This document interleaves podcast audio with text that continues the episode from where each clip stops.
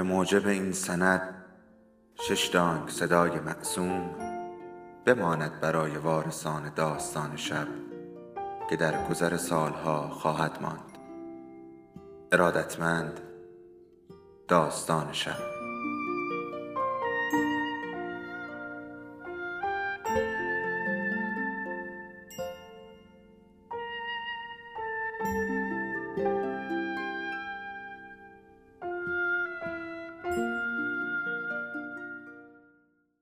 یکی بود یکی نبود.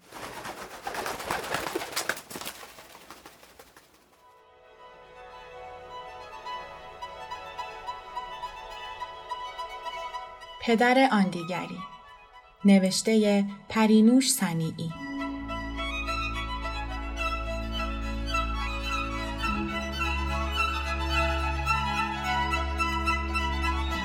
فصل اول ببینم شهاب این تویی؟ آره چقدر کوچولو بودی؟ این کیه اینطوری بغلت کرده؟ به عکس خیره شدم. این کیه؟ واقعا این کیه؟ قلبم فرو ریخت. زبانم سنگین شد. سرگشته به اطراف نگاه کردم. دنبال راه فراری می گشتم. خانه شلوغ بود. نیمی از مهمانها آمده بودند. مادر اینها را از کجا پیدا کرده بود؟ واقعا بزرگ شدن اینقدر مهم است؟ من چندان تغییری در خود احساس نمی کردم. بچه ها همه با هم حرف می زدند، می خندیدند و خانه را ارزیابی می کردند. نمی‌دانستم به عنوان یک میزبان چگونه باید رفتار کنم. چند نفر از دوستان از در وارد شدند. بقیه دور آنها را گرفتند. از فرصت استفاده کردم و به سرعت از پله ها بالا دویدم. وقتی در اتاق را پشت سرم بستم و به آن تکیه دادم نفس نفس می زدم هرچند که چندان خسته نبودم. صدای آشنایی در درونم گفت باز چه مرگت شده؟ بی اختیار با صدای بلند گفتم نمی‌دونم. صدای بچه ها در گوشم میپیچید. این همان خلوتی نبود که احتیاج داشتم. از اتاق بیرون آمدم. در تراس را باز کردم و آرام بیرون رفتم. سعی کردم در کاملا بسته شود. باد سردی بر پیشانی داغم نشست. نفس بلندی کشیدم. به پله های ممنوع پشت بام نگاه کردم. پشتم تیر کشید.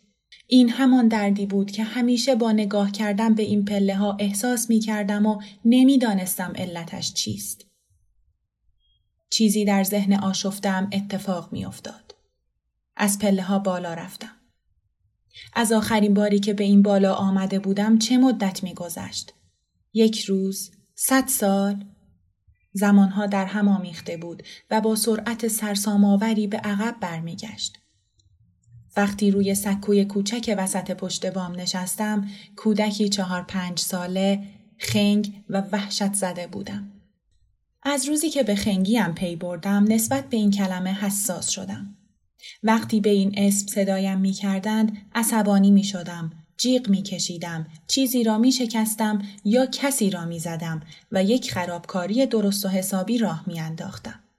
ولی از آن لحظه که واقعیت را پذیرفتم حالتهایم عوض شد. با شنیدن این اسم عصبانی نمی شدم ولی انگار چیزی راه گلویم را می بست. انگار کسی قلبم را چنگ می زد. همه رنگ ها تیره می شدند. خورشید دیگر درخشان نبود. بی اختیار به دنبال گوشه ای می گشتم. کنجی می نشستم. زانوهایم را در بغل می گرفتم. سرم را روی آنها می گذاشتم و آرزو می کردم که از این هم کوچکتر شوم. آنقدر کوچک که هیچ کس نتواند مرا ببیند. دیگر دلم نمی‌خواست نقش بازی کنم. خندیدن را از یاد می بردم. هیچ چیز خوشحالم نمی کرد. این ساعتها کش می آمدند و گاه یکی دو روز طول می کشیدند. می دانید یکی دو روز برای بچه چهار ساله چقدر است؟ شاید به اندازه یکی دو ماه آدم بزرگها. به نظرم آن وقتها که با خشونت حمله می کردم وضعم بهتر بود. هرچند که تنبیه می شدم، دعوایم می کردند، کتکم می زدند. من هم گریه می کردم. ولی همه چیز به سرعت تمام می شد. یکی دو ساعت بیشتر طول نمی کشید. تازه اوایل خیال می کردم خنگ بودن خوب است و وقتی خنگ صدایم می کردند خوشم می آمد. چون همه با خوشحالی این را می گفتند. پسرمویم خسرو اولین کسی بود که به خنگی من پی برد و این اسم را روی من گذاشت. تا مرا می‌دید می گفت به به چه پسر خنگ خوبی بیا ببینم بیا سرتو بذار زمین پاهاتو هوا کن تا یه آب نبات بهت بدم آفرین پسر خوب هر کاری می‌گفت می‌کردم او هم میخندید و خوشحال می‌شد جایزه می‌داد و تشویقم می‌کرد دخترمویم فرشته هم مرا به خاطر خنگ بودنم خیلی دوست داشت مرا خنگول کوچولوی من صدا می‌کرد و در آغوشم می‌گرفت چقدر از بویش خوشم می آمد. او هم از کارهای من خوشحال می شد و می خندید. شکلات و بستنی برایم می خرید. من شکلات و بستنی خیلی دوست داشتم ولی راستش از اینکه او خوشحال می شد بیشتر خوشم می آمد. حاضر بودم هر کاری بکنم تا او بیشتر و بیشتر خوشحال شود. آنها همیشه با خنده به من خنگ می گفتند. من هم طبیعتا فکر می کردم خنگ حرف خوبی است. نمی‌دانستم مردم به خاطر چیزهای دیگر جز خوشحالی هم میخندند. خب چه کنم؟ من خنگ بودم. قبل از کشف واقعیت های تلخ روزها روشنتر بودند. آسمان شفافتر بود. می توانستم ساعتها در باغچه کوچک خانه بگردم و به تماشای خاک، برگ، کرمهای قهوه‌ای رنگی که بعد از باران از خاک بیرون می آمدند بنشینم و هر لحظه چیزی تازه کشف کنم. تک درخت باغچه دوستی زنده و هوشیار بود که هرگاه از سفر نوروزی می آمدیم گل می داد. می دانستم او از خوشحالی این کار را می کند چون فقط یک بار و درست موقع آمدن ما گل می داد. و چند روز پس از بازگشت ما گلها میریخت و به شکل دیگری در می آمد. بعد هم گیلاس های قرمز و خوشمزه می‌داد. میوه دادن وظیفه او بود ولی گل دادنش هیچ دلیلی جز خوش آمد گفتم به من که در خانه بیش از همه دوستش داشتم نداشت. گاهی با ستونهای نور خورشید که از لای پرده به اتاق میتابید بازی می‌کردم. محو قباری می شدم که در آن می چرخید. شبها ستاره ها درخشندگی غریبی داشتند. ولی ماه ماه چیز دیگری بود. تابع هیچ قاعده و قانونی نبود. رفتار بچه های لجباز را داشت. ظاهرا وظیفه داشت که آسمان شب را نورانی کند ولی اگر دلش نمی‌خواست نمی آمد. در عوض در زمانهای ممنوع سر و کلش پیدا می شد. یواشکی به وسط آسمان می پرید. گاهی صبحها کنار خورشید می دیدمش. خودش را کمرنگ می کرد تا کسی متوجه او نشود. با شیطنت می خندید. گاهی فقط سرش را بیرون می آورد و ما را تماشا می کرد. اما وقتی بچه خوبی می شد هیچ کس نمی توانست در مقابلش مقاومت کند. با لباس های مرتب، صورت شسته، موهای شانه کرده، درخشان و معدب دم غروب ظاهر می‌شد و همه را مبهوت می کرد. برایش سلوات میفرستادند و شیطنتهایش را فراموش می کردند. ولی در همه حال هم بازی بینظیری بود. همیشه آماده بود تا به دنبالم بدود. با من داره حوز می چرخید و بدون کوچکترین خطایی درست همان موقع که می ایستادم او هم می ایستاد. حتی یک بار هم اشتباه نمی کرد و یک قدم جلوتر نمی رفت. باور کرده بودم که رشته ای ما را به هم بسته است. او دوست من بود چون فقط دنبال من می آمد. روی تخت حیات تاقباز می خوابیدم و نگاهش می کردم. همه در حیات رفت و آمد می کردند ولی او به دنبالشان نمی رفت. او اصلا خود من بود. کسی نمی توانست به زور به کاری وادارش کند. بله من ماه بودم و آرش خورشید. سر ساعت می‌رفت و سر ساعت می آمد و هرگز کار خلافی نمی کرد. در آن روزهای آشتی که هنوز نمی‌دانستم خنگم در اوج هوشیاری بودم. دیگر هرگز روحم به آن حد از بیداری نرسید. روزی که فهمیدم خنگ بودن خوب نیست روز خیلی بدی بود. داشتم به خانه امو که چند خانه آن طرفتر از خانه ماست می‌رفتم. خسرو با دوستانش در کوچه بازی می کرد. او مثل آرش ما نبود که همیشه کتاب بخواند. بازی گوش بود. اموجان می گفت از آرش یاد بگیر. با اینکه یه سالم از تو کوچیکتره هم کلاسته. هر سالم شاگرد اول میشه. ولی تو هر سال تجدید میاری. آخرشم اون آقای دکتر میشه و تو رانندش. ببین که گفتم. فتانه خانم مادر خسرو از این حرف امو بد جوری دمغ می‌شد و می‌گفت غلط کردن. بچم ده تای اونا رو می‌ذاره تو جیبش. من به جیب خسرو نگاه می‌کردم. ولی کوچکتر از آن بود که کسی در آن جا بگیرد. تازه کجای سال کوچیکتره؟ همش چند ماه. بعدم اونا بچهشون رو زود مدرسه گذاشتن وگرنه این سر جاشه. همچین میگه با اینکه بزرگتری با اون همکلاسی که آدم خیال می‌کنه بچم رفوزه شده. سب کن خانوم رفوزه هم میشه. نشاشیدی شب درازه. واه واه وقتی باباش تو باشی معلومه که این هیچی نمیشه. اونا هی بچهشون رو می‌برن بالا تو هم هی می‌زنی تو سر این طفل معصوم من. زن اموم فتانه خانم یک جوری بود. وقتی مامانم نبود می‌گفت انتر خانم خیال می‌کنه هنر کرده رفته دانشگاه. حالا هر بی سر و پایی میره دانشگاه. واسه من جس می‌گیره. بذار این دفعه که ببینمش حسابی خدمتش می‌رسم. خدا رحم کرده این یکی بچهش عین گاو میمونه. همینطور گنگ به آدم نگاه می‌کنه وگرنه خدا می‌دونه دیگه چقدر می‌خواست پوز بچه هاشو بده. این حرفها را جلوی من می‌گفت. برای اینکه خب من خنگ بودم. حرف هم نمی‌زدم. خیالش جمع بود که نمی‌توانم اینها را برای مادر بگویم. ولی وقتی مادر را می‌دید حرفهایش را فراموش می‌کرد. دیگر نمی‌خواست خدمتش برسد. خوش زبانی می‌کرد و می‌گفت شما تحصیل کرده اید بهتر از ما می‌فهمید. مامانم می‌گفت اختیار دارید این حرفا کدومه؟ خجالت می‌کشید و دیگر حرف نمی‌زد. من دلم برای فتان خانم میسوخت که اینقدر زود همه چیز را فراموش می‌کرد.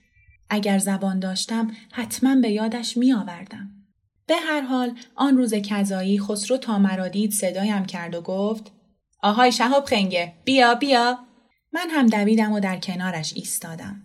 جلوی من روی زمین زانو زد، دستهایش را روی شانه هایم گذاشت و گفت آفرین پسر خوب. حالا می‌خوام به دوستام نشون بدی که چقدر خنگ خوبی هستی.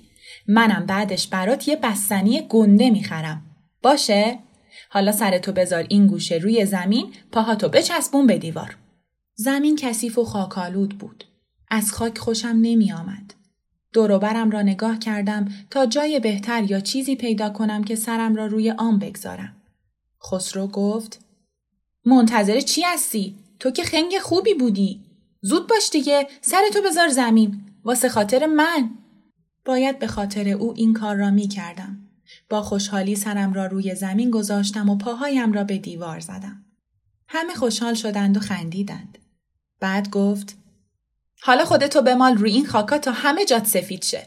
خاک کثیفی بود. من هر وقت خاکی می شدم مامان دعوایم می کرد. زود باش پسر خوب. بچه براش دست بزنید. همه دست زدند.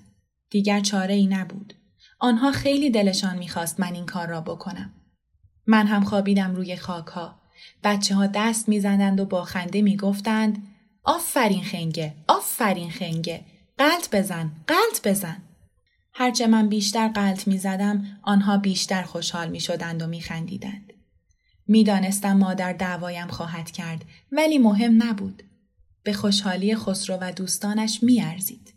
فرج خیکیه گفت یعنی تو هر کاری بگی این می‌کنه؟ آره پس چی که می‌کنه؟ آخه این خنگول خوب خودمه. فرج دوروبر رو نگاه کرد و گفت پس بهش بگو از این آب جوب بخوره. فرهاد گفت نه بابا نمی‌خوره هرچی هم خنگ باشه دیگه اینو نمی‌خوره فرج گفت آخه این میگه هر کاری من بگم می‌کنه خسرو با جست گفت آره اگه من بگم هر کاری می‌کنه. فرهاد گفت ولی من شرط میبندم که از این آب نمی‌خوره. چی میگی خسرو؟ شرط میبندی؟ سر چی؟ سر همون چاقو دست صدفیه. اما اگه نخورد تو باید دوچرخت رو بدی به من. چی چی رو بدم به تو؟ چاقو کجا؟ دوچرخه کجا؟ من که خنگ نیستم این خنگه. فرهاد گفت باشه پس یه هفته بده دست من قبوله؟ نه یه روز باشه قبوله خسرو آمد طرف من باز دستش را انداخت دور شانه اما گفت شهاب جونم حالا می‌خوام به اینا نشون بدی که بچه حرف گوش کنه خوبی هستی. بیا یک کوچولو از آب این جوب بخور بعد خودم میبرمت ساندویچ فروشی برات یه ساندویچ گنده می‌خرم. بعدش هم یه بستنی بهت میدم. باشه؟ نه نمی‌خواستم. اه آب جوب سیاه بود. کرم داشت. بوی بدی داشت. رویم را برگرداندم. ببین شهاب جون منو جلوی دوستام کنف نکن. مگه منو دوست نداری؟ بیا باری کلا فقط یه قلوب. فرهاد گفت نه بابا نمی‌خوره من که گفتم هرچی که خنگ باشه بازم می‌فهمه که نباید بخوره. خسرو گفت چرا خوبم می‌خوره من بهش بگم بخور می‌خوره مگه نه بیا دیگه خودتو لوس نکن فقط یه قلوب من از کرمهای توی آب میترسیدم دستم را از دستش بیرون کشیدم و به طرف خانه دویدم ولی هنوز دو قدم نرفته بودم که از پشت یقه پیراهنم را گرفت. آهای کجا؟ خیال کردی می‌ذارم بری؟ تا از این آب نخوری نمیشه بری. گریم گرفته بود. حالم داشت به هم می‌خورد. پشت گردنم را فشار داد و سرم را به آب نزدیک کرد. بچه ها تشویقش کنید. براش دست بزنید. ببینین می‌خواد بخوره. هیچ کس دست نمی‌زد. انگار حال همه داشت به هم می‌خورد. سرم را با فشار داخل جوی کرد. نوک دماغم به لجن بدبویی آلوده شد. احساس خفگی کردم. ناگهان معجزه ای رخ داد. دستش شل شد و من توانستم سرم را بالا بیاورم. صدای آرش را شنیدم که داد می‌زد ولش کن احمق من به کناری افتادم آب نخورده بودم ولی صورتم کثیف شده بود حالم به هم خورد و همانجا بالا آوردم. احمق بیشور تو به این بچه چی کار داری؟ اگه از این آب می‌خورد که میمرد مگه دیوونه ای؟ خسرو گفت نه این داداش توی که دیوونه است احمق خنگ برای یه بستنی هر کاری می‌کنه خودش واسه خاطر یه ساندویج می‌خواست از این آب بخوره مگه نه بچه ها؟ فرج گفت راست میگه داداش دیوونه است نباید تو خیابون ولش کنید آرش گفت تو دیگه حرف نزن خودت دیوونه ای. نه بابا شماها همتون دیوونه اید. تو خودت اگه دیوونه نبودی انقدر درس نمیخوندی. آرش با عصبانیت دست مرا گرفت و به طرف خانه کشید.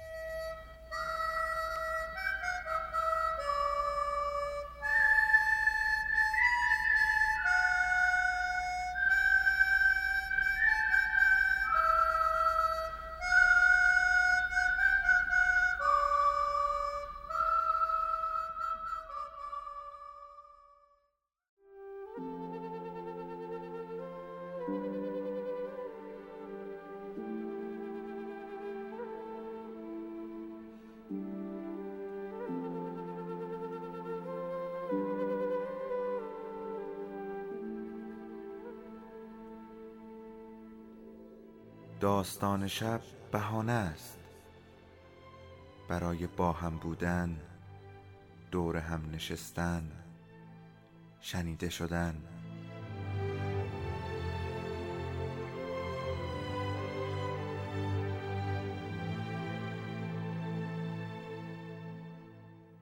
صدای افسانه ها رو میشنویم